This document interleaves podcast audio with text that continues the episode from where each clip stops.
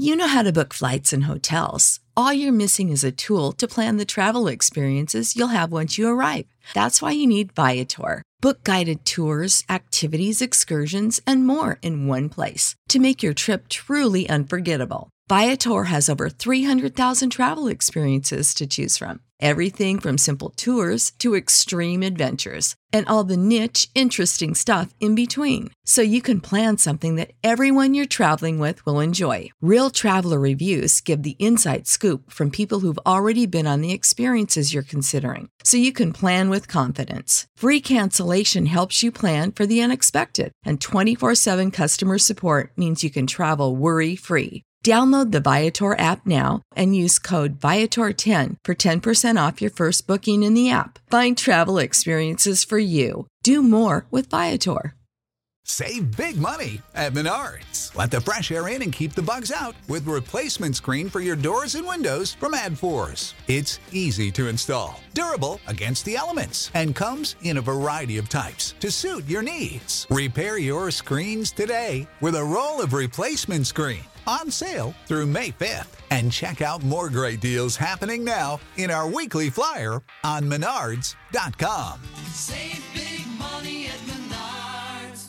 The Finding Holy podcast is where Ashley Hales sits down with authors, pastors, activists, and artists to help you connect the dots between the things that really matter and your everyday holy life. And you'll get to hear everyone's laundry routines. To listen to the Finding Holy podcast, go to aahales.com slash podcast or wherever you listen to podcasts. Troy, it is time for our famous segment, another Revive Thoughts book giveaway. Yes, we know you're on the edge of your seat. You were wondering when a free book would come your way, or at Yeah, least the free book. opportunity to win one. This next book is coming again from Banner of Truth. We really highly recommend that you follow them. Great books. Instagram, Twitter, Facebook. Go check them out. Go buy a couple of their books. Support the work they're doing. And this book is called The Savior of the World, and it's by B.B. Warfield, and it's going to be announced next week. Yeah, one week. So from from the time you're hearing this, hopefully you hear it the week it airs. Yeah, if you're hearing this, you know, in December, if it's snowing outside, you might be a little late. The book's already given away, yeah. But next week, and this one a little bit teaser of what's coming next week, we're gonna have a BB Warfield episode. With a BB Warfield book With the giveaway. BB Warfield so book giveaway. Win-win. Well, it's a Win. win for the winner. So if you'd like to win, we highly recommend that you share this episode on social media. If you share it on Facebook, Instagram, Twitter, tag it us on all three. People have wondered, well, if I share it on two social medias, can I get entered in twice? Sure. Yes. Yeah. Because we won't know that's your name anyway. Usually people have weird names for Twitter and Instagram, so it's no big An deal. entry is an entry. And we also, again, want you to recommend you go check out the guys at Banner of Truth. All right, so we'll get on with the show. But The Savior of the World by the famous B.B. Warfield, and next week, B.B. Warfield Sermon. This is Troy and Joel, and you are listening to Revived Thoughts.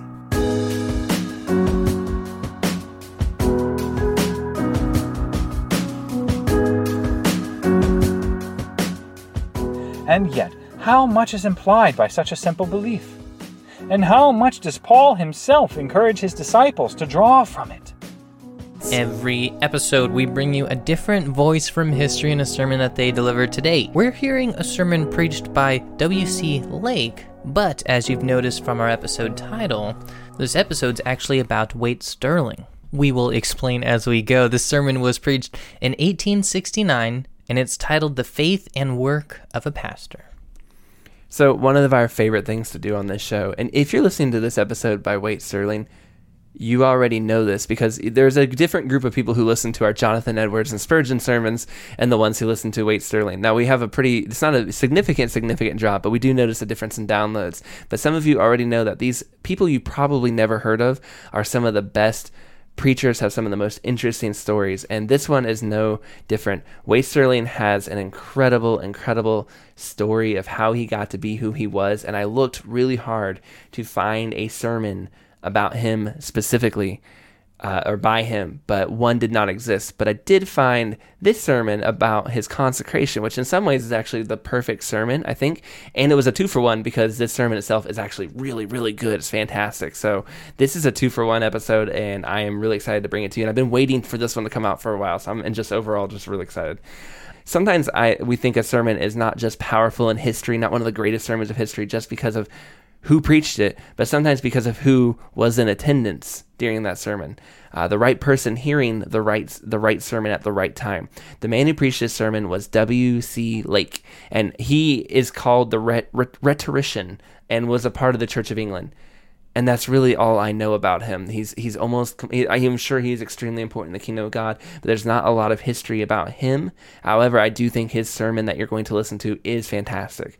But we really wanted to focus on the man who was in attendance, the man who was being consecrated to go out and preach the gospel, Waite Stirling. He would be called God's lonely sentinel because for a time he'd be the only missionary to a tribe of people that killed the last missionary force that came to make contact with him, and he'd literally be at the bottom of the world on one of the last islands in South America.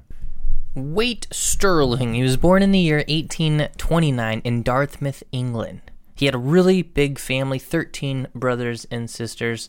One of his brothers would actually accompany him in some of his mission work. His dad and uncles were famous naval officers, along with a long list of feats around the world. It's kind of crazy to think about, like his parents, or his his father and his uncle, probably at war with America, or yes. or the Napoleonic Wars, you know, against the French. Yep. Waite Stirling's story actually, I mean, I think ends up being a little bit even more interesting growing up, he didn't get far enough along in schooling to become a part of that same naval legacy that the rest of his family had obtained due to a, severe illness that he got growing up.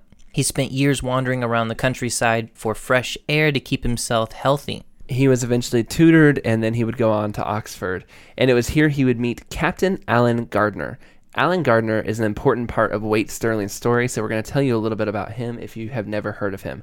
Allen Gardiner was a famous name from the War of 1812. He had helped capture an American ship and take it back to Britain. He also explored places like Newfoundland. He became a Christian on a voyage from South Africa to China. And he wanted to share the gospel, but he, he just never found a good opportunity. Eventually, tragedy struck his family, and his daughter or his wife died. I saw two different sources t- say two different things, but I actually think it might have been his wife. Uh, this caused him to rethink his life a little bit. He'd felt a call to missions work, and he since he had converted, now he was just like, "I'm gonna, I'm gonna do it. I'm gonna go forward with it." Uh, so first, he went to South Africa. For four years, he set up missionary stations across South Africa with the Zulu people. He was there before Livingstone ever got there. And if you haven't listened to our episode on David Livingstone and that same region, we highly recommend you go check it out.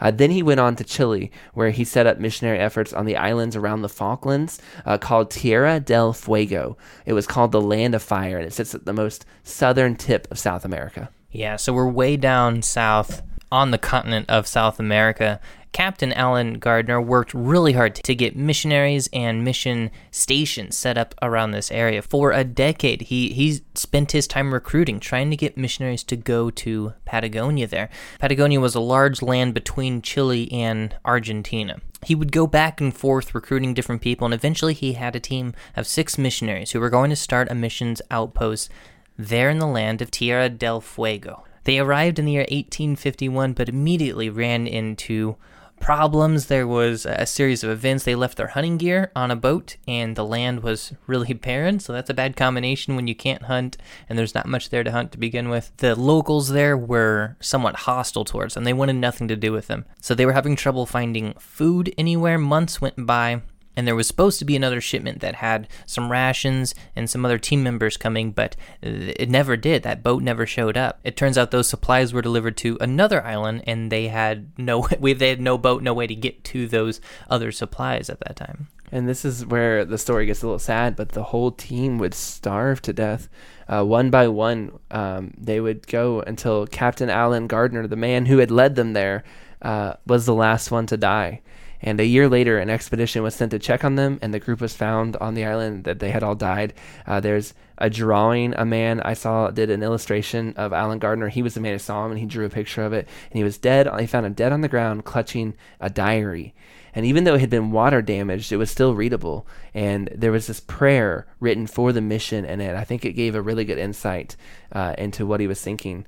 Grant, O Lord, that we may be instrumental in commencing this great and blessed work. But should you see fit in your providence to hedge up our way, and that we should even languish and die here, I beg you to raise up others and to send forth laborers into this harvest.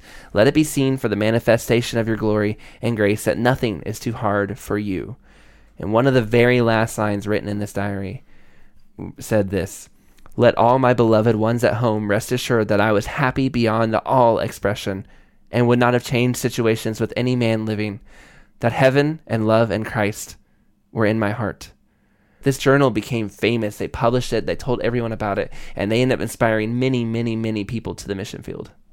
This was the Captain Allen Gardiner that Waite Stirling met the year he left for that trip in 1851. This was that relationship he, he had with this gentleman. In 1851, Allen Gardiner left on this trip. He would die on this trip. In 1852, Waite Stirling, the subject of this podcast, he was ordained. And then a year later, in 1853, he was married and he felt a calling to that land, to that area where Captain Allen Gardiner had attempted to reach and had died trying Tierra del Fuego.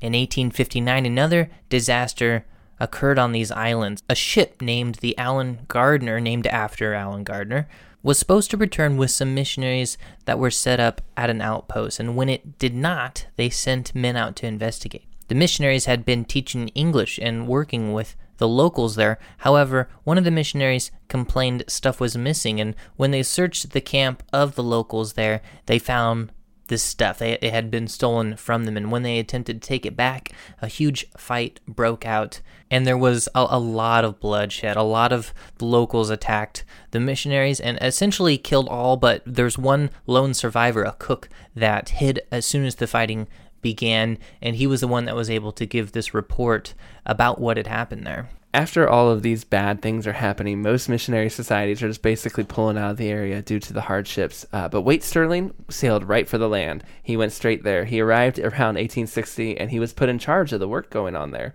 He traveled back and forth and he was traveling on that same ship, the Allen Gardiner, from the guy he once knew.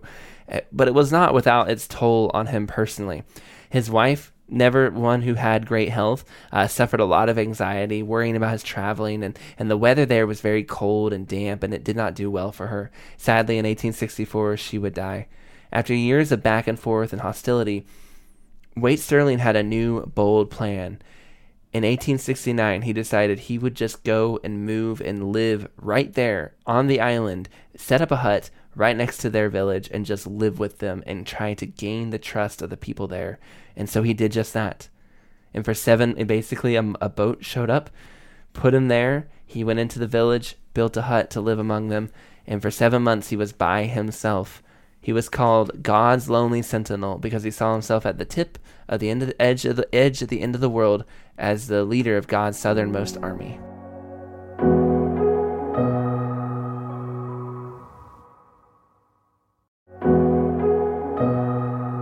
After about a year of him doing work down there, a boat showed up, and someone got off the boat, not even knowing if he was still alive or not, and asked around for Wade Sterling, if Wade Sterling was still there, if Wade Sterling was still alive. And when they made contact, this messenger told him that he needed to be consecrated by the Church of England as the Bishop of the Falkland Islands. He was indeed alive, and he had seen success where others had not as bishop of the whole area of the Falkland Islands, he didn't get to spend as much time with the people of Tierra del Fuego, but his missionary zeal and his work continued to see progress into uh, a, a people that were once very hostile against him and the message of Christ. We're now seeing great fruits and great conversions among the people. And to this day, there is a Christian community there that celebrates Waite Stirling and thanks him for bringing the good news of Christ to that area. This sermon was not preached by Wade Sterling, but it was preached at his consecration. It's a sermon that both recognizes all he has done, but also at the same time, it's a sermon that sent him back out to finish the work that he had started.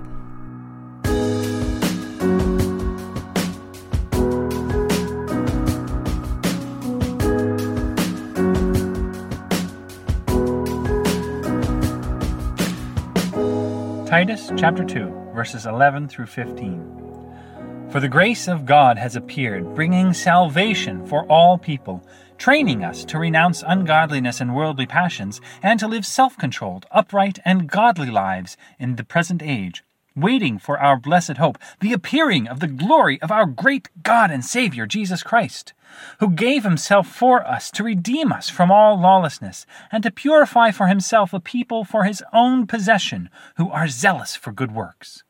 Declare these things, exhort and rebuke with all authority. Let no one disregard you. These words given to Titus are one of those commands carrying with them a statement of doctrine that occurs so regularly in Paul's writings. They condense into a few vivid sentences almost the whole spirit of the faith in which he lived and taught. They are brief and clear. They do not care to set before us a long list of truths which we must believe. They even leave out many points which Paul thought were important. Instead, they fix our gaze almost wholly upon one great object one Lord, in whom we have redemption through his blood, and who is the Son of that one God who is above all, and through all, and in us all. And yet, how much is implied by such a simple belief? And how much does Paul himself encourage his disciples to draw from it? A belief in Jesus as the Son of God, and therefore a belief in the great miracle of the Incarnation a belief that he has been declared to be the Son of God with power, and therefore a belief in the great miracle of the resurrection. A belief that he acts upon us still, and therefore a belief in that Holy Spirit which he promised as our teacher and comforter. A belief that he will come again to judge and to save, and therefore a belief that we will all one day appear before the judgment seat of Christ we will receive the things that we have done in our bodies, whether it be good or evil. And why are these solemn truths brought before us again and again so emphatically? Simply that they may become our incentive to earnest Christian action. Simply that it may make us, as Paul afterward adds, to be careful, or as the Greek word more forcibly expresses it, to stand steadfast in all good works simply that they may make the chief Christian pastors feel that they are indeed a city set upon a hill, and the very light of the world, that we may be the very salt of society. So all powerful is Christ's truth, it will make believers into heroes and saints. I deduce from this passage, combined with the whole tone of Paul's teaching, three points which I believe are characteristics of followers of Christ. First, that it claims to be a real, special revelation to be accepted by the soul and should be held with confidence. Secondly, that in its fundamental doctrines it is simple. And lastly, that by reason of this very simplicity much is left to the conscience and judgment of every man as to the course he may think it right to follow in advancing Christ's cause in the world. On this last point, the Apostle dwells more powerfully on some other occasions than this one in Titus.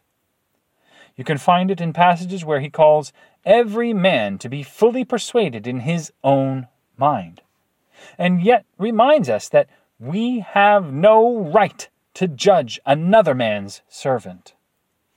It is best that we recognize the large wisdom of true Christian teaching and the principles which have best guided Christ's church in its progress through the world.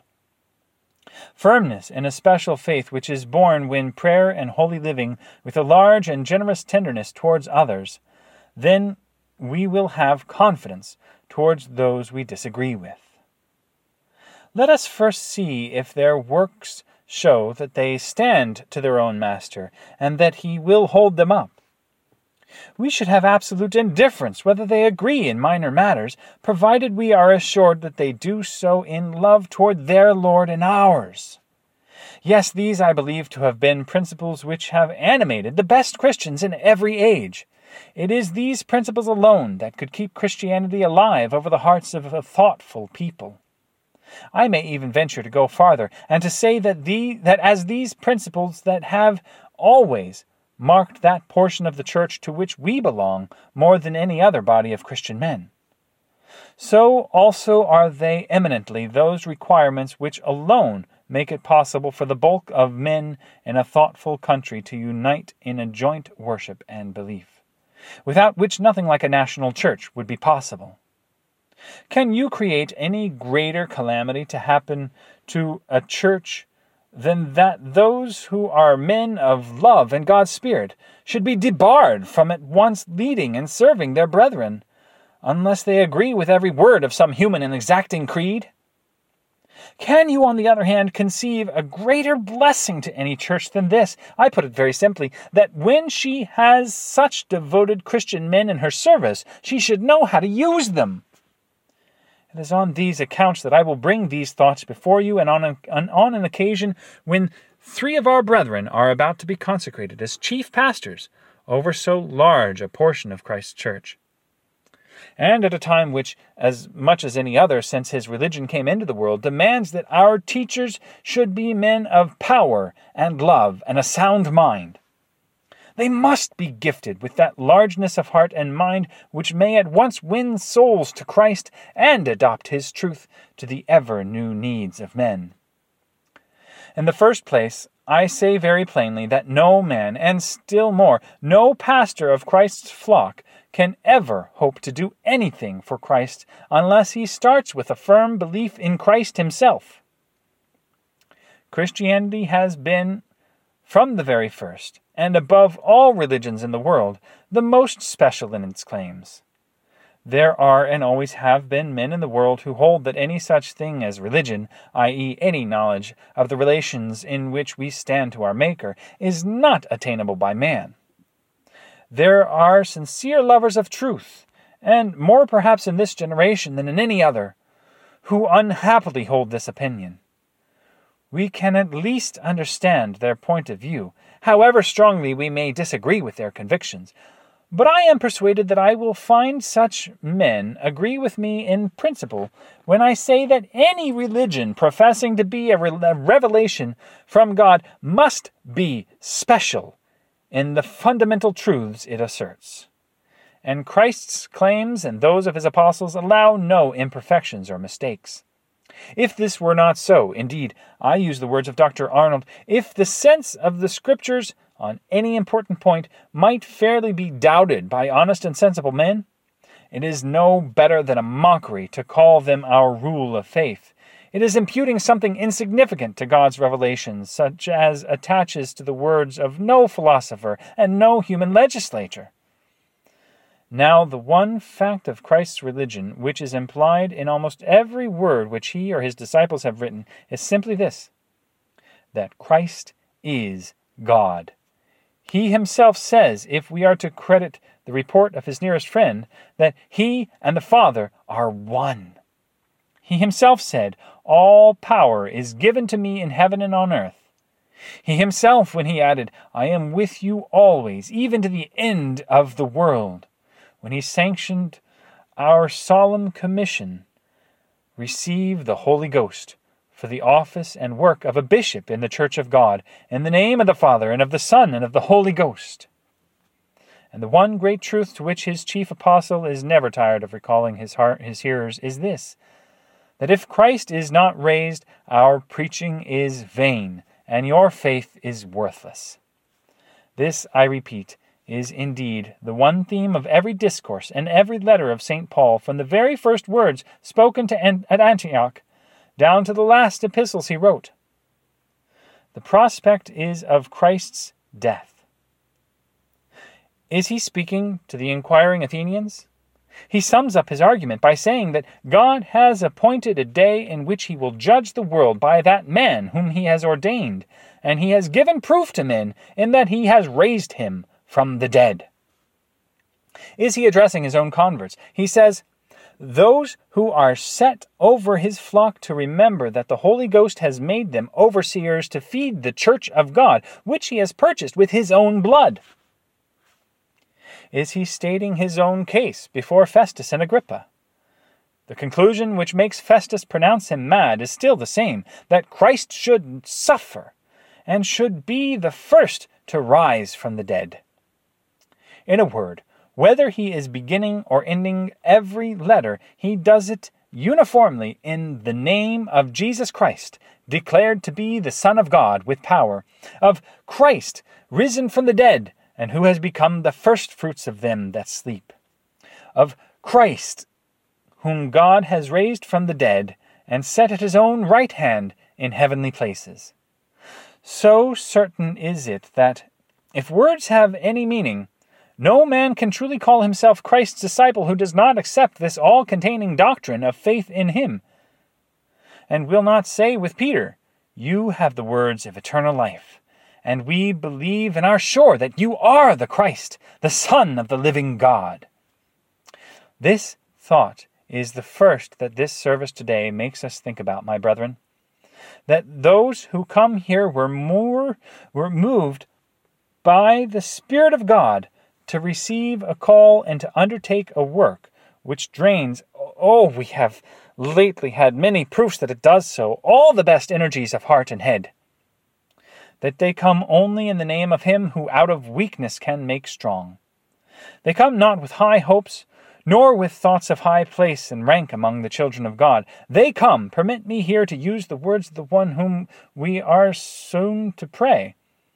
Not in the strength of a firm will and of a determined purpose. No, they come saying, O Lord Jesus Christ, cleanse us as we kneel today before you. Draw us with cords to the foot of your cross, so that under the shadow of that cross we may live all the rest of our lives, and there we may be safe. They come, if I may add the more exulting words which immediately follow, to proclaim to men that the work of Christ's resurrection was the news of a great victory and the assurance of a great triumph. That it crowns the work of Christ and that it exhibits the love of God that was expected by prophets. This was witnessed by the apostles and is the foundation of apostolic doctrine and that the chief purpose of the, apostle, of the apostles' office, and we may well add the bishop's office, as St. Peter declares, is to bear witness to the resurrection of Christ. I don't know that we can have truer words to give the first keynote to our prayers today, or make us feel that in the farthest islands of the south, or in the apparently easier but just as hard work of England, the life, the tool in every part, the pulse of the regenerate heart is the true love of Christ the Lord, as man believed, as God adored. But then, in the second place, as it is essential to the reality of the followers of Christ, essential to its power in the world and to its influence over every thoughtful mind, that its claims and credentials should be special. So I venture to say that it equally belongs to Christ's teaching that its essential and necessary character should be simple.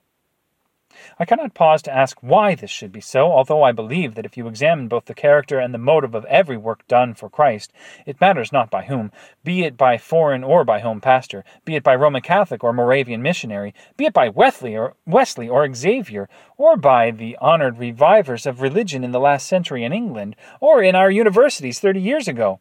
It has always been simply in the name and in the power of the love of the Redeemer of man. But it is not my object to dwell on this now. What I urge is simply that Christ and his apostles do not demand, as of necessity, a belief in any doctrine which does not spring immediately, which is not made by Scriptures to spring immediately from that divine character of the Savior on which I have dwelt already. This may seem to some to be asserting too little, to others, for others, too much. But I am urging this point now simply as expressing the convictions of the Christian Church from the very earliest ages, and I am persuaded that for all thoughtful and sensible Christians it is a matter that is absolutely certain. What are the most certain records of the early belief of Christianity for three centuries. It will hardly be denied that they are to be found in the two great creeds, the Apostles' and the Nicene.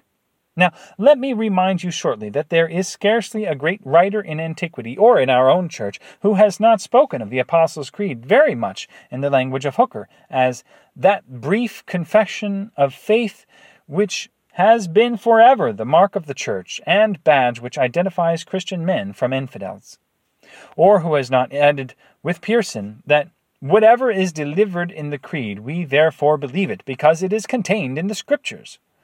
Perhaps I might go farther and might say, with the greatest of our preachers, Jeremy Taylor, that we have no other help in the midst of these distractions than to be united in that common term which, as it constitutes the Church, so it is the medium of the communion of the saints. And that is the Apostles' Creed. But I will rather ask you to observe how little, how almost nothing is mentioned there which does not spring from the most necessary and unavoidable consequence from the two cardinal truths of our religion that Christ is the Son of God, and that he rose again from the dead.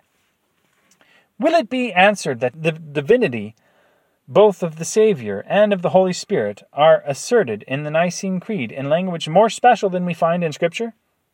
Even if I were to allow this, which I certainly do not, it would only strengthen my argument by showing that the early Christian Church, even when it went beyond the language of Scripture, did so only when it spoke of the divine character of Christ and the Holy Spirit. And the conclusion seems to me irresistible that when we are speaking of the true test of belief in Christ, if any can be more true than a Christian life, we have no right upon any grounds of revelation, of reason, or of Christian practice to ask more than was asked in those great days when suffering and martyrdom still offered the best security for the soundness of Christian faith. And I won't allow it to be said, permit me to anticipate this objection, that such an argument as this slights or ignores the large amount of Christian doctrine which has met the needs of successive generations. And it is a noble inheritance of Christian thought and of Christian truth. No honest thinker can refuse to acknowledge that if Christianity was constantly to influence the world, it follows as a matter of course that it should have fresh thoughts to meet the fresh questions of every age that the wisdom of the church should be treasured up at least as eagerly as we treasure the wisdom of a great human teacher. If we did not acknowledge this, we could scarcely maintain that Christianity had any history at all. But I am not one of those who believe that the earnest thoughts of great Christian men, the thoughts in past ages, have been the life of millions of believers, should ever perish. No, we can thankfully cherish the deep doctrinal truths which the almost inspired genius of Augustine and Bernard has preserved for us.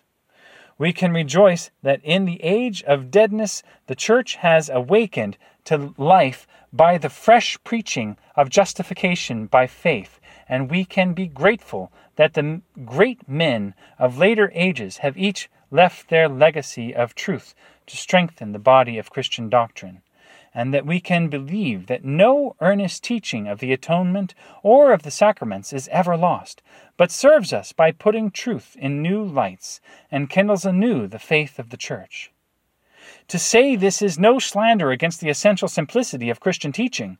It is only to believe that the scribe instructed to the kingdom of God is always bringing out from his stores things new and old the great Hooker declared boldly that he would not believe that the thoughts of our forefathers in the faith had perished if we, whose duty it is to study the noble records of Christian life and thought, take pride in believing that the church that the teaching of every age of Christianity still lives among us that we are indeed the heirs of all the Christian ages, and that our paramount belief in Christ as the foundation enables us to study, to enjoy, and to adopt those thoughts and practices by which Christ's church, fully framed together, has grown into a holy temple in the Lord. Third, I have dwelt so far upon the certainty and simplicity of faith as both are essentials to Christianity, and because I believe that it is only by the union of these qualities that it can hope to hold its place in the world. But before I close, let me refer to another characteristic of its spirit, of which I have spoken of as being no less essential. And this is the large variety and freedom which it allows to sincere believers in the different manner by which they may work out and by which they always have worked out, some loving more the doctrinal, others the moral side of Christian truth, their great first principle of belief and love to Christ. If only I could speak of this as an obvious and elementary truth, but oh, we know too well, my brethren, that it has never been so, and that we have still to ask St. James a sad question From where come wars and fighting among you? What is sad is that not that we differ, differ largely even in the same body. Differences, say it again, are inseparable from the activity of thinking minds. And as such, they are even a true part of the providence of God. But our fault is, and let no man here accuse his brother, it is the fault of all of us that even in our differences we cannot combine in keeping the unity of the spirit of the bond of peace. And yet I believe it has always been the best men who, while standing most earnestly to their own convictions, have still striven most to realize this unity of charity. And these have aspired to that great beatitude of being peacemakers among their brethren. Bear with me for a short time longer while I show you that this desire to give free and fair play to their brethren has ever marked the best men, and how among ourselves it offers us almost our only hope that our church may still be God's instrument for doing his chief work in England. First, I maintain earnestly that in the earliest and best days of the Church, the greatest men were largely tolerant of differences of opinion, and were ever ready to be charitable to the arguments of those whom they saw to be truly serving Christ. One single instance is enough to show my meaning. We all know that the greatest conflict of early Christianity was against Arianism. And the one man to whom we have perhaps owed the most since St. Paul was Athanasius. St. Basil, the greatest name in the Greek Church, and who, as Dr. Newman has observed, owed the success of his great episcopate to the support of the common man, was constantly harassed through, uh, through life with the charge that he was an unbeliever at heart. He was in fellowship with the enemies of Athanasius, and he had resolutely refused to separate himself from these friends of his, of his from an earlier life. Because of this, he was denounced to Athanasius by others as unfit to be a bishop. How did Athanasius act? Did he demand from Basil some fresh assurance of his adoption of the Nicene Creed? No.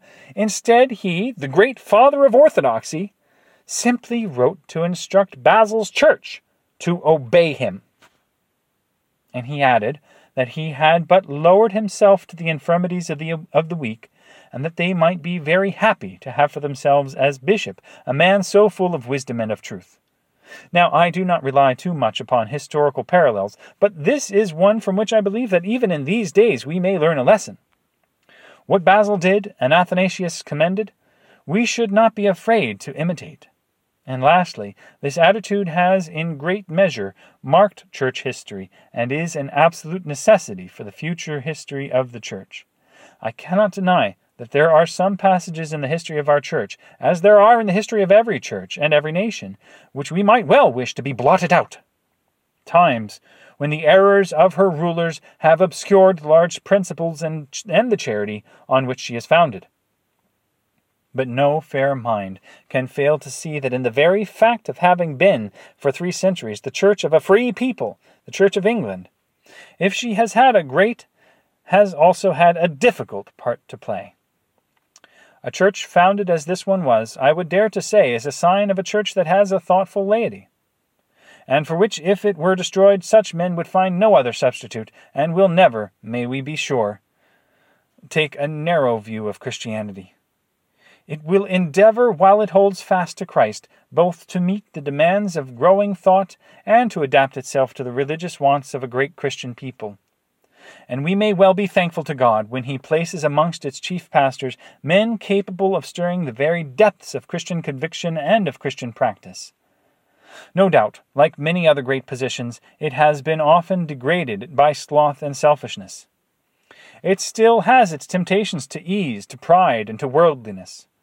Surely, to a man with the noblest objects of Christian duty before him, there is still no other place in the whole land which has such great opportunities, or which so completely possesses the key to the respect and affection of every class in the country.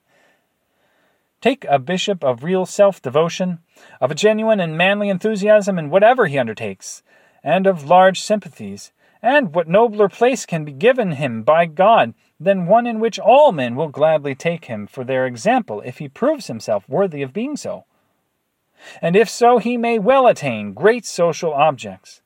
For he is indeed the natural friend of every class in society, and experience has shown us, most of all in these last thirty years, that no men are so ready to pour out their money with boundless generosity as those who have won it by their own labor. What won't they do if they are but once under the spell of a real man who has found his way to their hearts? But he may also achieve great objects for the church of which he is a minister. He will find it divided to outward appearance, but with an abundant zeal and energy which a, kind, a just and kind ruler may know how to combine and harmonize, if he is th- too thoughtful to be what is called a party man. His study will then be to be above all things just, and to be kind and sympathetic to everything that is like sincerity and earnest belief. And such justice and kindness always makes itself felt, because it is the surest evidence of that reality of character, without which all other gifts are merely tinsel. In this way he will soon rally all men round him, because he will make them feel that he has a heart large enough to understand and to love them all. Any man, indeed, to do this must be a man of self command, and of Christian prudence, and above all, of prayer for that humility without which the greatest natural strength may turn to weakness. But one or two men of this earnestness and of this self devotion are enough to save a church or a nation. God grant that we may see these hopes this day realized, and that such true servants of Christ, endowed with the spirit of power, of love, and of sound mind, may renew the strength of our rulers. Let us assist then by our prayers and uh, the consecration of three men to God's special service today of two of them I will say only that they have both served God zealously, one by labor of heart and brain, and the other by that training which will best fit him for a self denying work. Of the third I dare not speak more directly of those who have known and loved him from early youth, and how many of us here longed for the sake of England and of England's church that he should occupy the very post which, in God's providence, he has now been called. May the Lord of all strength and power, the author and giver of every good gift, strengthen and perfect them one and all, and so make them the means of strength and perfection to the church of Christ, through the help of Jesus Christ, our Savior.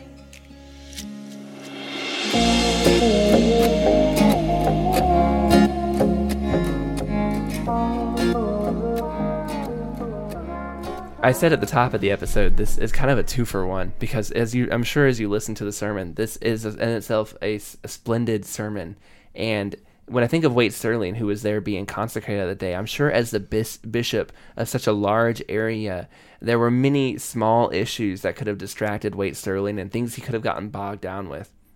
Hearing the stories of those who had failed to the people of Tierra del Fuego could have also scared him off from going there in the first place, but I'm sure remembering that the gospel was central to all is what sent him into Tierra del Fuego. And after he was consecrated and heard the sermon, as he's running those islands and helping bring missionary zeal to that area, I'm sure it was that constant drumbeat of the gospel is central to the duty of a pastor that kept him going.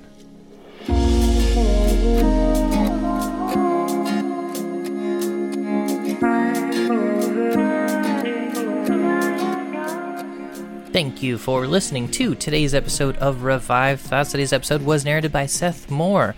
Reverend Seth Moore has been in pastoral ministry since 2009. Seth and his wife of 18 years, Vanessa, live in beautiful Nova Scotia. As we said at the top of the show, this episode has a book giveaway. Just as a reminder, share this episode on social media. You'll be entered into a chance to win our B.B. Warfield Savior of the World at a book. And next week's episode on B.B. Warfield, you'll get to find out if you won. This is Troy and Jill, and this is Revive Thoughts.